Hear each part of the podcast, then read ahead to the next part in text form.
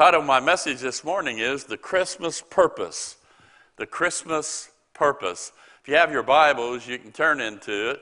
Uh, Isaiah chapter 9. I'll be there in a little bit. Isaiah chapter 9. And I want to talk about Christmas's purpose. A teacher did a survey with 40 of his students, and he used Christmas word associations. And they came up words like tree, holly, mistletoe, gifts, and so on. And the interesting thing is, not one of them said the Lord Jesus Christ. And that's the way our country is going today, isn't it? It's becoming more secular, more secular, and it kind of breaks your heart. Every now and then, there's a few people who stick Christmas in there and say something about the Lord and I'm grateful for that. Stationery shop said this, had a note on the window, sorry, all out of Christmas cards. Only religious cards left. Have no idea what Christmas is even about, do they? Most believers today, they decry or they object to Christmas's pagan's roots. And we understand that that day and so on back then, but we know that a lot of believers didn't want to worship pagans, so they created their own day they could worship Christ. And so they began to change it around. It actually didn't become popular until the late 1880s to early 1900s uh, to worship on Christmas. Now, as believers, we know that Christ was not born on December 25th. We understand that.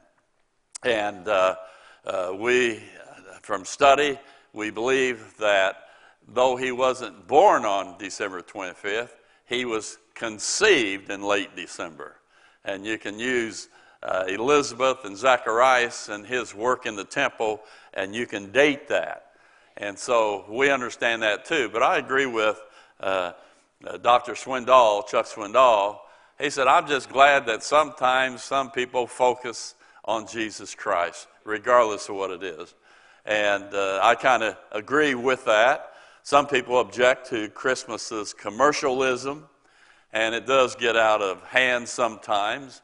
Uh, I've been guilty of that. I just love charm kids. I always use Christmas as a means to try to help my kids, and uh, that's a good thing, I hope, anyway.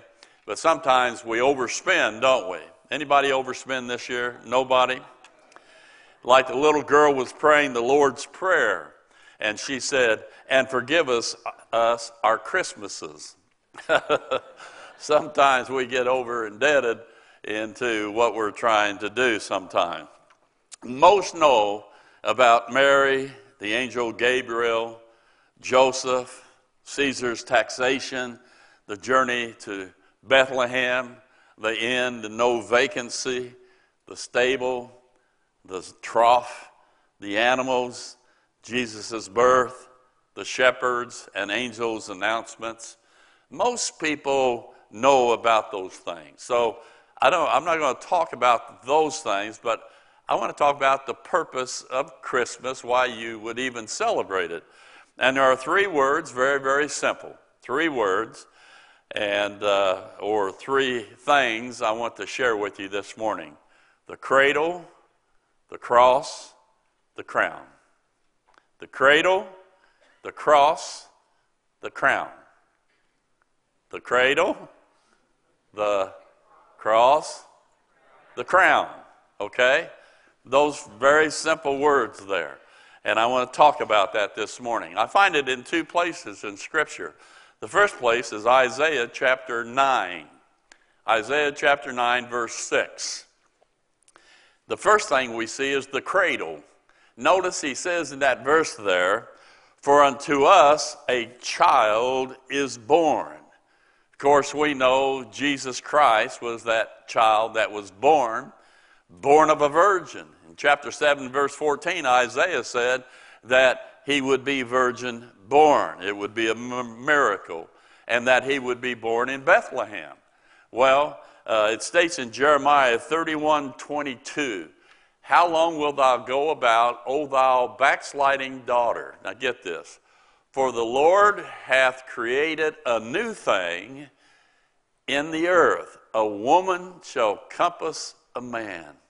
Now, wait a minute. That's been going on all the time. But the new thing is, she would have a child without a man. She would have a child by way of virgin birth. God became flesh. God supernaturally prepared a body of flesh and blood outside of Mary. Uh, that flesh and blood was sinless, had no blemishes. It didn't have Adam's sin gene in order so it wouldn't pass off to Jesus, of course. And God created this flesh and blood in a seed where the Holy Spirit took that seed, supernaturally placed that seed in Mary's womb to grow and naturally develop. It was a miracle of God. And when he did that, at that precise moment, Christ's human nature connected, fused together with his divine nature. Jesus Christ was 100% God and 100% man. Uh, later on, it says in Colossians 2 9 that uh, in him dwelleth the Godhead bodily. He never laid aside his deity. Never, ever. He always was God, the God man. Amen? So we see the cradle. Then 33 years later, we see the cross. The cradle, to the cross. And it states in that verse, Unto us a son is given. Now, a child was born, but now a son is given. God so loved the world that he gave his only begotten Son, who loved me and gave himself for me. And we know that he went to the cross. And there he went for our sins and was buried and rose for our justification. But God commendeth his love toward us in that while we were yet sinners, Christ died for us. On that cross, he took our place. We deserved the cross and death and punishment for our sins, but he says, No, let me do it for you. He took our place. He paid the debt of our sin and he died to redeem us. And when he was on the cross, just before he died, he said, It is finished. Salvation's plan has been completed. Everything necessary, every sacrifice, everything necessary to save one who will believe has been done and accomplished. Man doesn't have to do any work one iota. All man needs to do is believe. I believe I'm a sinner. I believe Christ died for my sins. I believe they buried him. And I also believe he rose from the grave three days later. He's alive. I believe that with all my heart. He did that for me. Not just the world, he did it for me. That's when you come to your heart, when you say, It's for me. Amen? And I'm grateful that God has done that. There's a story that's been told at the end of billion at the end of time, billions of people, and this is a little thing I cut out of the paper. I thought it was good. At the end of time, billions of people were scattered on the great plain before God's throne. Some of the groups near the front talked heatedly, not with proper shame before God's throne but with embittered bellowings. How can God judge us? How can he know about suffering? snapped the brunette, jerking back a sleeve to reveal a tattooed number from a Nazi concentration, concentration camp. We endured terror, beatings, torture, and death. In another group, a black man lowered his collar. What about this? He demanded showing the rope burns lynched for no crime but being black. We've suffocated in slave ships, been taken away from loved ones, and toiled till only death gave release. Hundreds of such groups were visible across the plain. Each had a complaint against God for the evil and the suffering He permitted in this world. How lucky He was, they all agreed, able to live in heaven with all the sweetness of light without weeping, fear, hunger, hatred. Indeed, what does God know about man? What does he know about being forced to endure trials of life? After all, God leads a pretty sheltered life. So each group sent a leader, chosen because he had suffered the most. There was a Jew, a black, an untouchable from India, a person who was uh, illegitimate, a person from Hiroshima, the Gulag veteran, and others who had tasted life's bitterest. At last, they were ready to present their case. It was rather simple. Before God would be qualified to be their judge, he must endure what they had endured. Their decision was that God should be sentenced to live on earth as a man. But because he was God, they set certain safeguards to be sure he would not use his divine powers to help himself. Let him be a Jew. Let the legitimacy of his birth be questioned. Let him champion a cause so just but so radical it brings upon him the hate, the condemnation, the destructive attacks of political and religious authorities. Let him be betrayed, forsaken by his dearest friends. Let him be indicted on false charges, charges, tried before a prejudiced jury, convicted by a cowardly judge. Let him see what it is to be terribly alone and completely abandoned by every living thing. Let him be tortured. Let him die. Let him, his death be humiliating. Let it take place just with common criminals while he is jeered at and mocked and spit on. As each leader announced his portion of the sentence, loud murmurs of approval went up from the great throng of people. But suddenly, after the last one had finished pronouncing sentence on God, there was a long silence. No one uttered another word.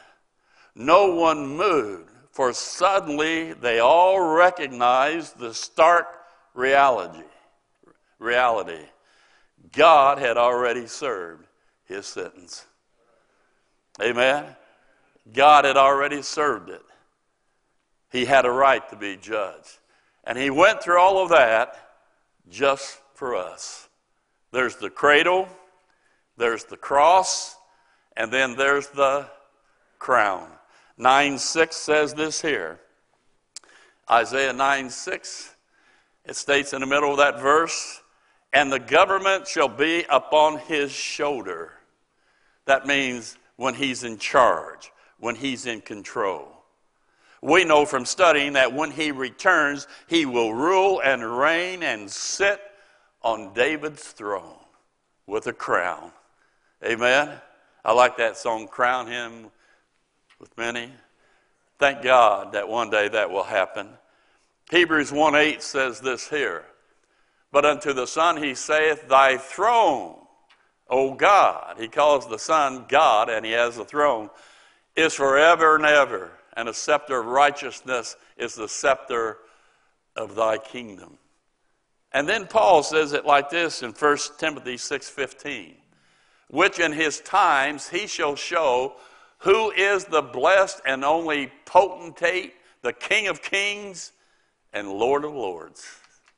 Amen.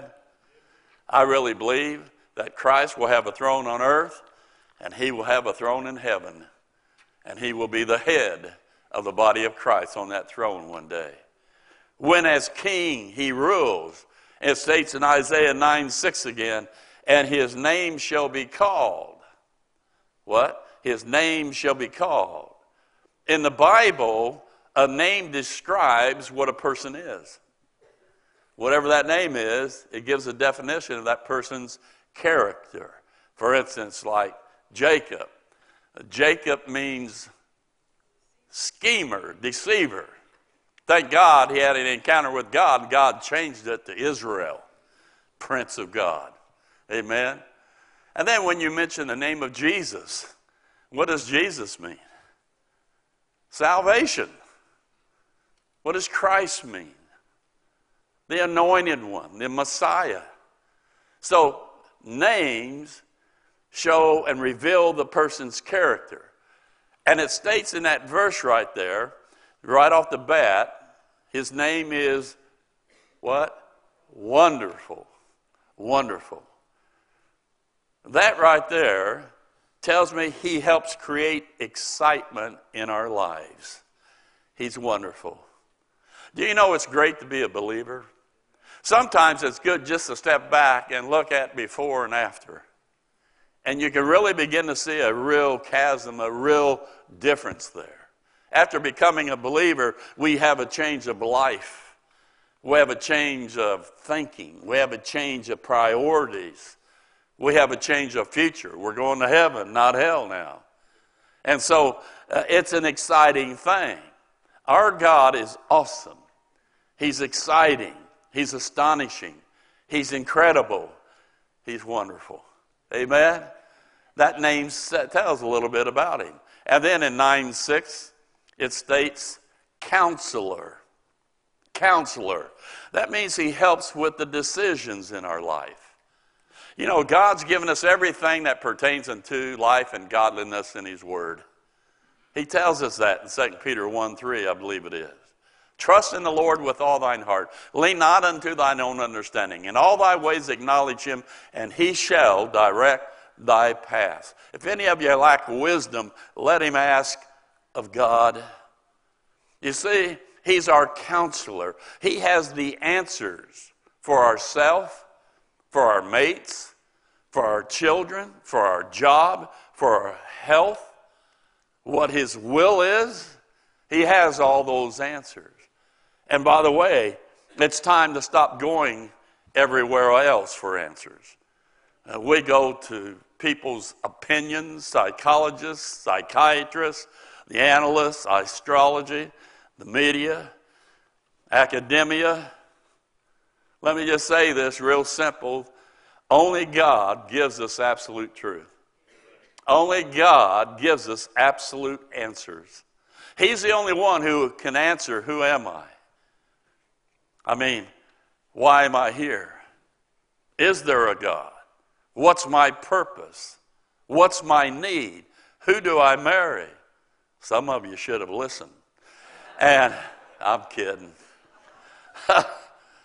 how, do, how do I solve problems? How do I solve problems? God has the answer because He's counselor.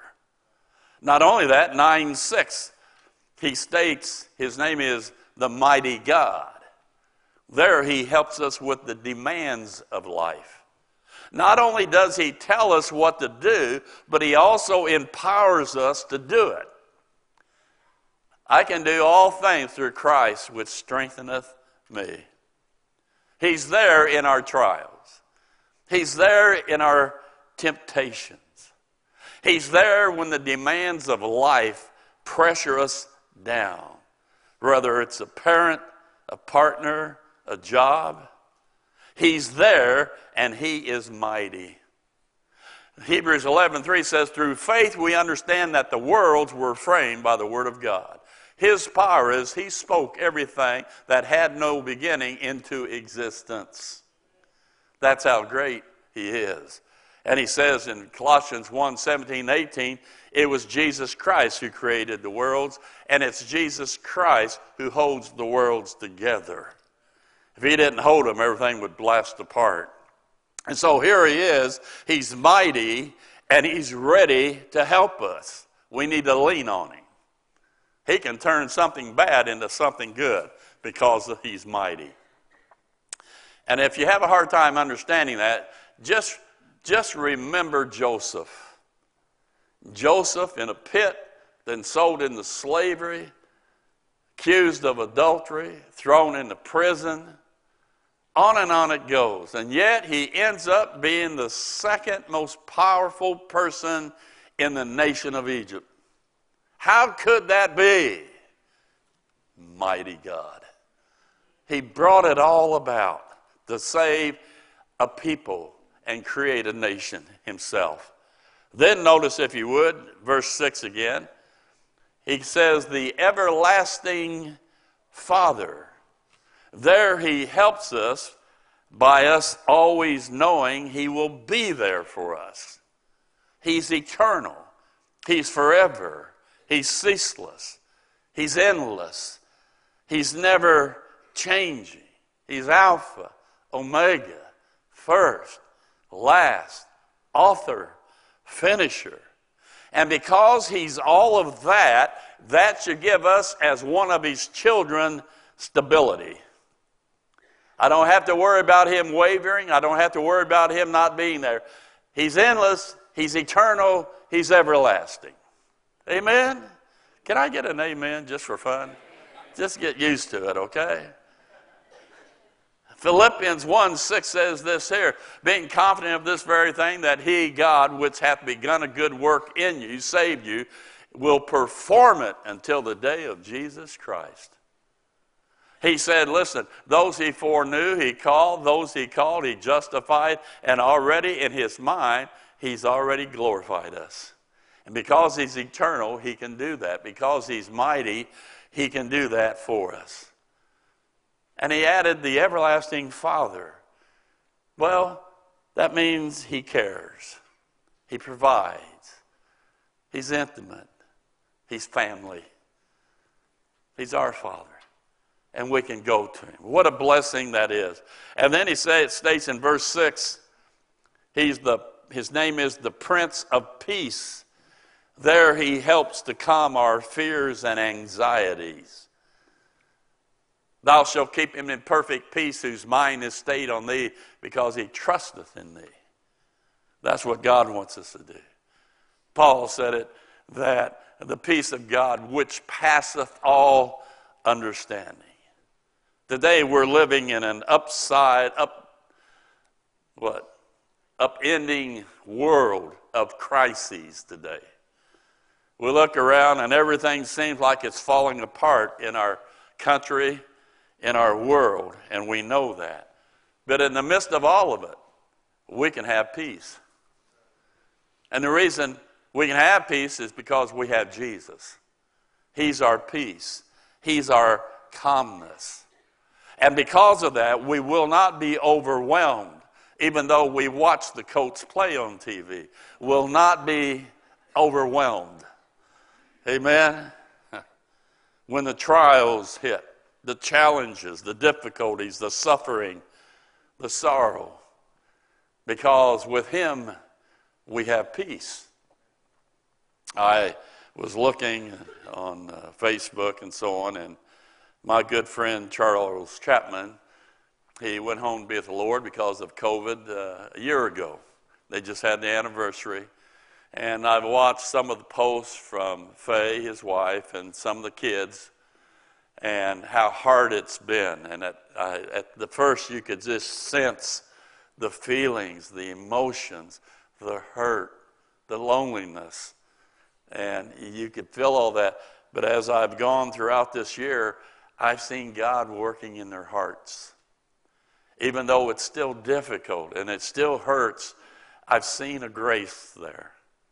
I, have seen a strength there in their purpose to live for Christ the rest of the way still. And I believe it's God who's giving them the peace that's necessary for them. Now, the question is I've asked this before what gave Mary her song that first Christmas?